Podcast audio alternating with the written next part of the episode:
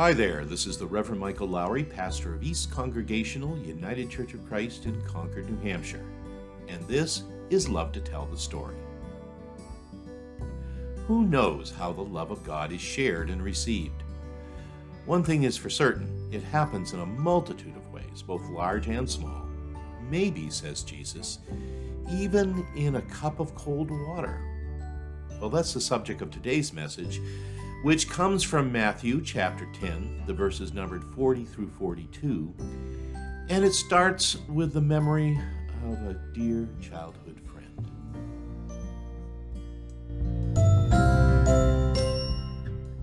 Her name was Peggy Grenier, and she was an elderly widow who lived in a beautiful flower surrounded log cabin that was up the road from us at the lake. And and at the end of a long wooded pathway.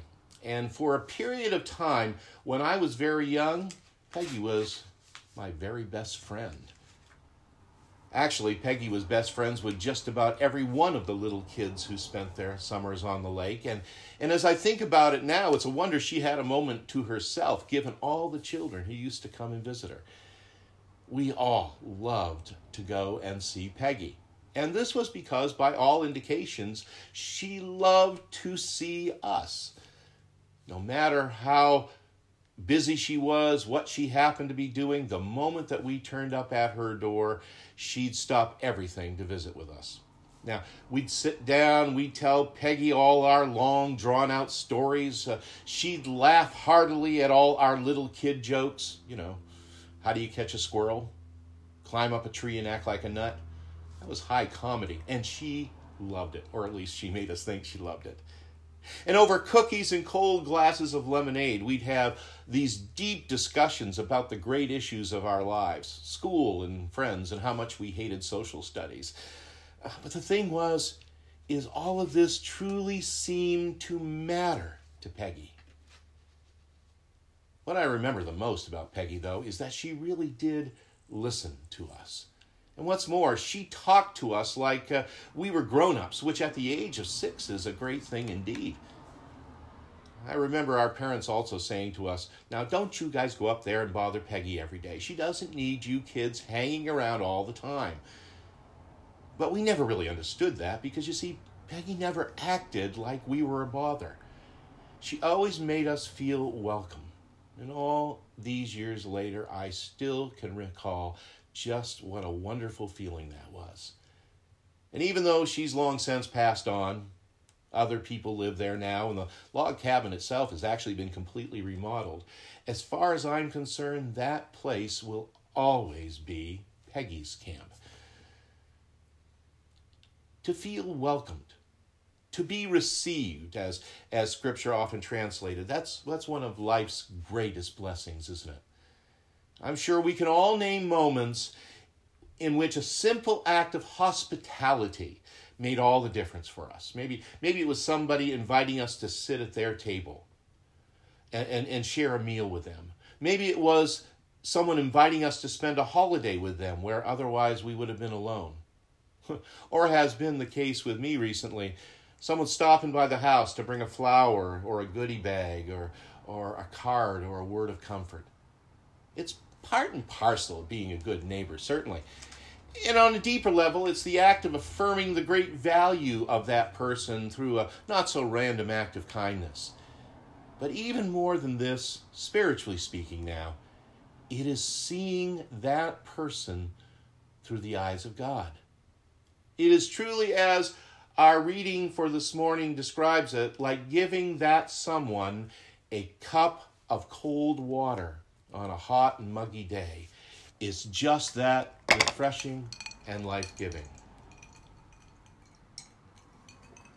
And, might I add, it's an essential part of the Christian life.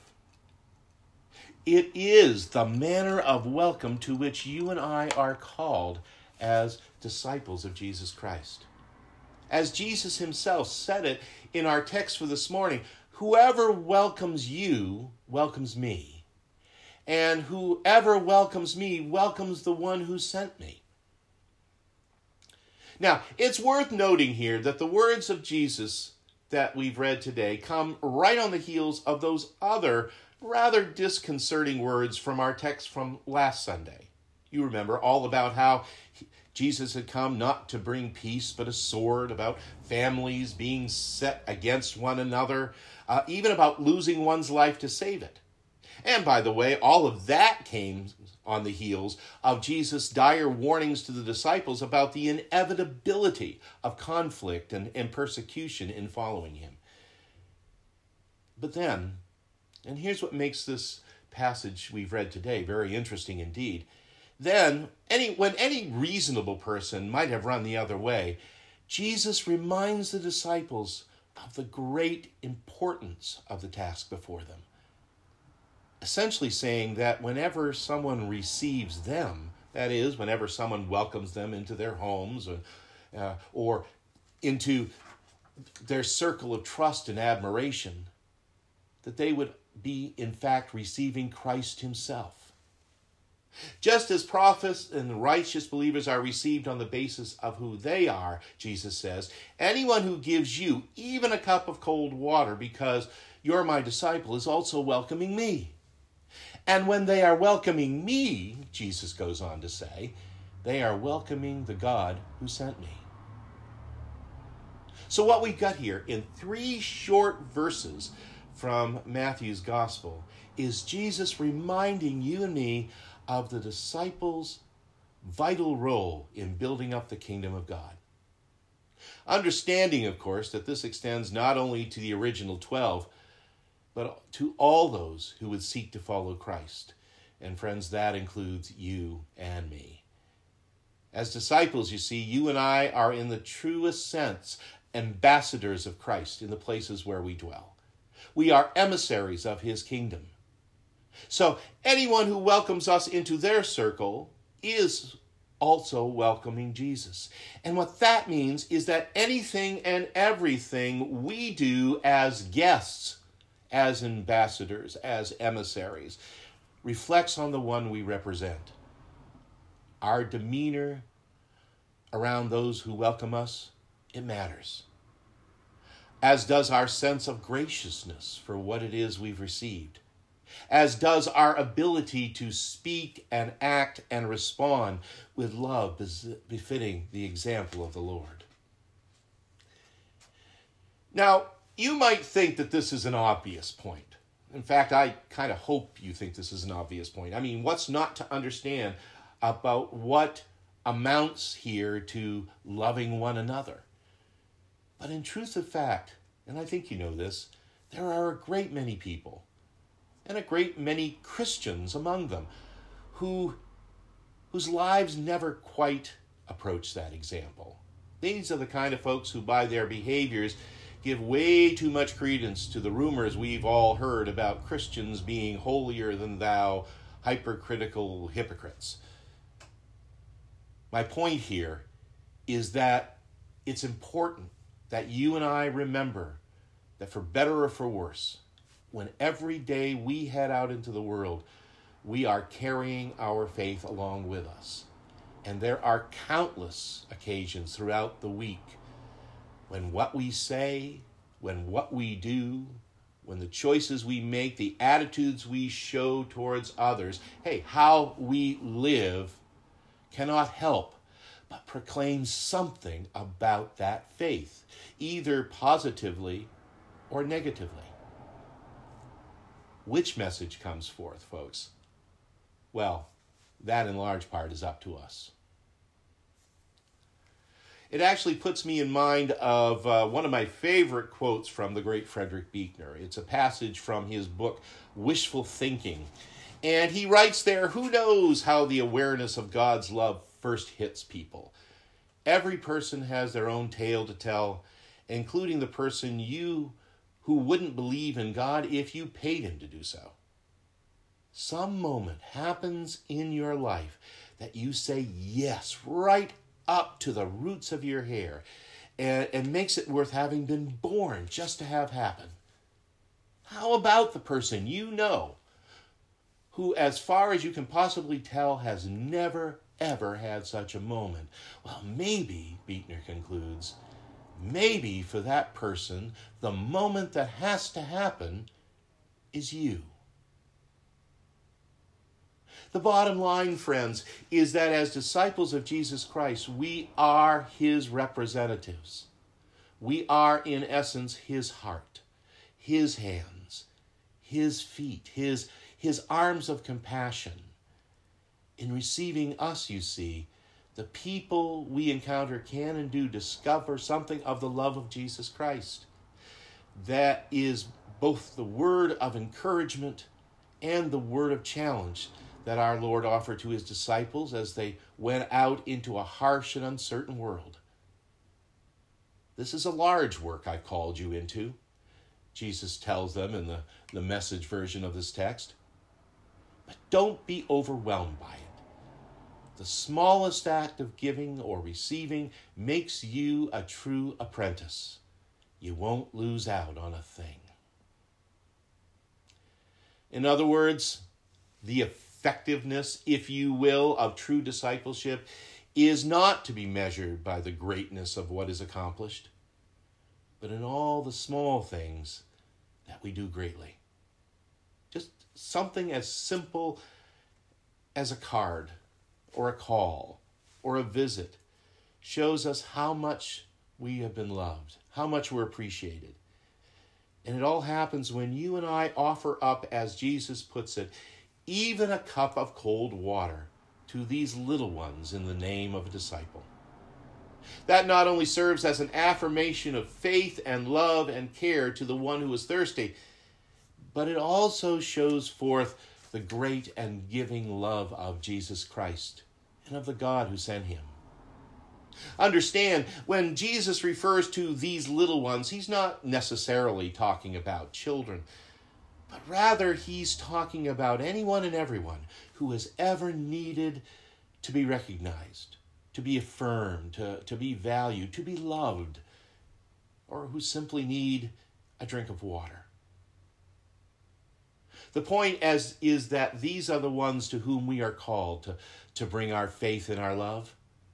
And the best way we can reveal the reign of Christ in the world is for them to see Christ in us to see Christ through our merciful acts of love and, and kindness and grace, the kind of things that make an important difference in people's lives. This, I believe, is what makes us authentically Christian. And it's what makes us the church. And let me just say it again that's what makes us the church no matter where or how we meet. Once again, I know it all sounds so simple, so basic to the mission that we share as believers. And yet, I would dare say that in these days when when people and groups have become so sharply and bitterly divided over so many issues, when when we seem to want to cancel the other point of view out completely, no matter what it happens to be. Not to mention still having to quite literally have our faces be covered and be physically distant from one another, seems that this call to bring forth true love and mercy still represents one of the greatest challenges that the church faces in this day and age. Now, for instance, I don't know about you, but these days I'm finding it very difficult to be able to express what I want to express wearing a face mask. I mean, this whole pandemic has made me realize just how much of ourselves we convey to others simply by the look on our face, the way we smile, the, the, the or frown, or grimace, or or share the abundance of our displeasure, shall we say, or for that matter, how we express compassion. Now, I think I shared this story at, at one of our midweek updates, but it bears repeating. Uh, a couple weeks back, I was in our local Hannaford uh, doing some a little bit of shopping. One of the very first times I'd ever been there uh, since the pandemic began. And as I'm going down the aisle, another woman came barreling around a crowded corner and fairly well careened into my shopping cart. Now, it wasn't a big deal. There was no harm done at all. But what was interesting is that because we were masked, when this happened, we literally stared in each other's eyes for the longest moment because neither one of us could really tell how the other was going to react to this little accident. Was there going to be anger and heated words exchanged? Would we just laugh it off? Would we just ignore the situation and quietly go off in different directions? Based on just the masks over our face, there's really no way to tell, right? Frankly, it wasn't until I made a stupid joke in my official Down East accent, Mr. Man, which I know comes as absolutely no surprise to you. It was only then that she could tell I wasn't upset and she could breathe a sigh of relief. And we both had a good laugh as a result. I guess she figured if he sounded that funny, he wasn't going to be any harm. As I've thought back on it, though, in its own unique way, this was a cup of cold water. And whether or not that woman knew it, whether or not she realized it all, just a little bit of God was revealed in that moment. And that was reward indeed. Karen Mains has said it well. She writes When we give, having put away our pride, then Christ sanctifies the simple gift. He makes it holy, He makes it useful. Friends, it may well seem to us like what we give and what we do may seem insignificant in the wider scheme of things. So much going on in the world. What can our piddling little effort accomplish? But you see, to those who receive what we have to give, it is anything but insignificant. And it's certainly not insignificant to the Lord. A cup of cold water in whatever form it takes, it matters. For what greater reward can there be in that not so random act of kindness resulting in someone encountering God, maybe for the very first time? But it's up to us. It's the choice we make. And, folks, there's a lot of thirsty people out there. We have plenty of water to give. So let's get busy. And as we do, friends, may our thanks and praise always be to God. Amen and amen.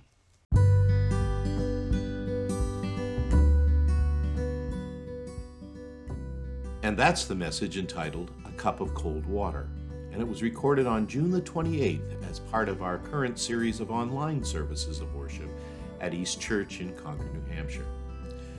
By the way, those online services are continuing all through the summer. So if you're looking for a way to worship these days, we would invite you to join with us every Sunday at 10 in the morning via Facebook Live on our East Church Facebook page. In these continuing strange and uncertain days, we found a lot of value in coming together this way, and we'd really love it if you were a part of it. And with that, we come to the end of another episode of Love to Tell the Story. This is Michael Lowry, and I thank you so much for listening today. And until next time, be safe, be well, and may God bless you with a great day every day. We'll talk to you soon.